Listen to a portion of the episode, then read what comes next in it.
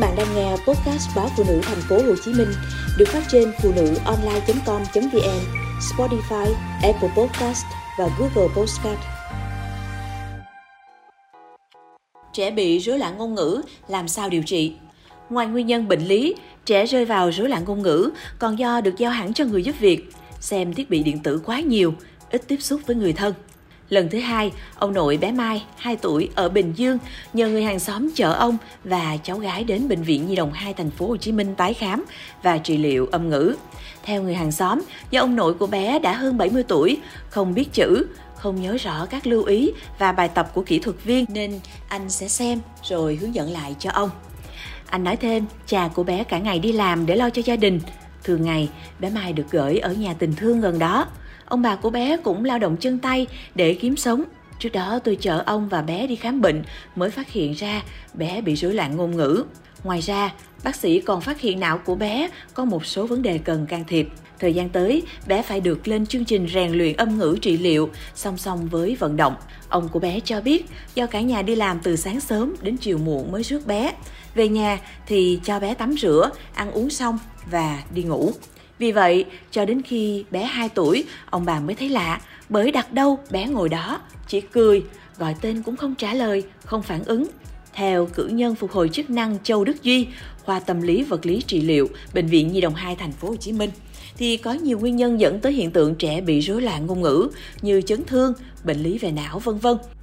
Ngoài những nguyên nhân về bệnh lý, việc người lớn ít tiếp xúc, nói chuyện với trẻ khi bé tới tuổi cần giao tiếp mà thường xuyên chiều bé cho bé xem TV, máy tính bảng, điện thoại quá nhiều cũng dẫn đến các vấn đề về ngôn ngữ, tình trạng chậm nói ở trẻ.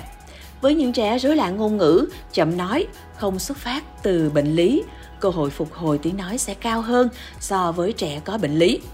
Tuy nhiên, để có được kết quả này, cha mẹ hay người nuôi dưỡng trẻ cần một sự kiên trì rất lớn trong thời gian dài – từ vài tháng đến vài năm. Trẻ bị rối loạn ngôn ngữ tăng thường rơi vào nhóm trên 2 tuổi do cha mẹ, người nuôi dưỡng phát hiện muộn. Điều đáng buồn là rất ít phụ huynh kiên trì đi hết con đường điều trị với con mình.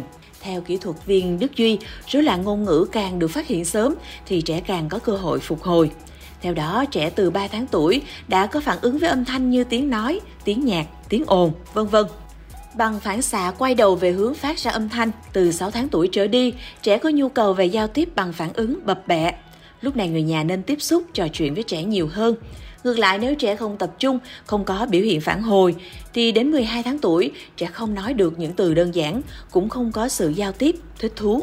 Người lớn nên đưa trẻ đến cơ sở y tế để kiểm tra và để trẻ được đánh giá các chức năng. Trong trường hợp phải can thiệp, tùy vào mức độ rối loạn của bé, bác sĩ, kỹ thuật viên phục hồi chức năng sẽ có kế hoạch tập luyện cụ thể.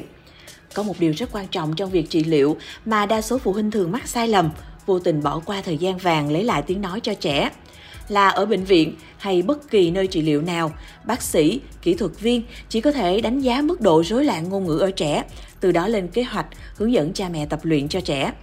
Lưu ý, chính cha mẹ phải đồng hành với trẻ chứ không phải là nhân viên y tế, anh Duy nhấn mạnh. Theo đó, dù quá bận, mỗi ngày người thân cũng nên dành ít nhất 3 giờ đồng hồ để thực hiện các bài tập phục hồi cho trẻ. 3 giờ này có thể dàn trải đều trong ngày.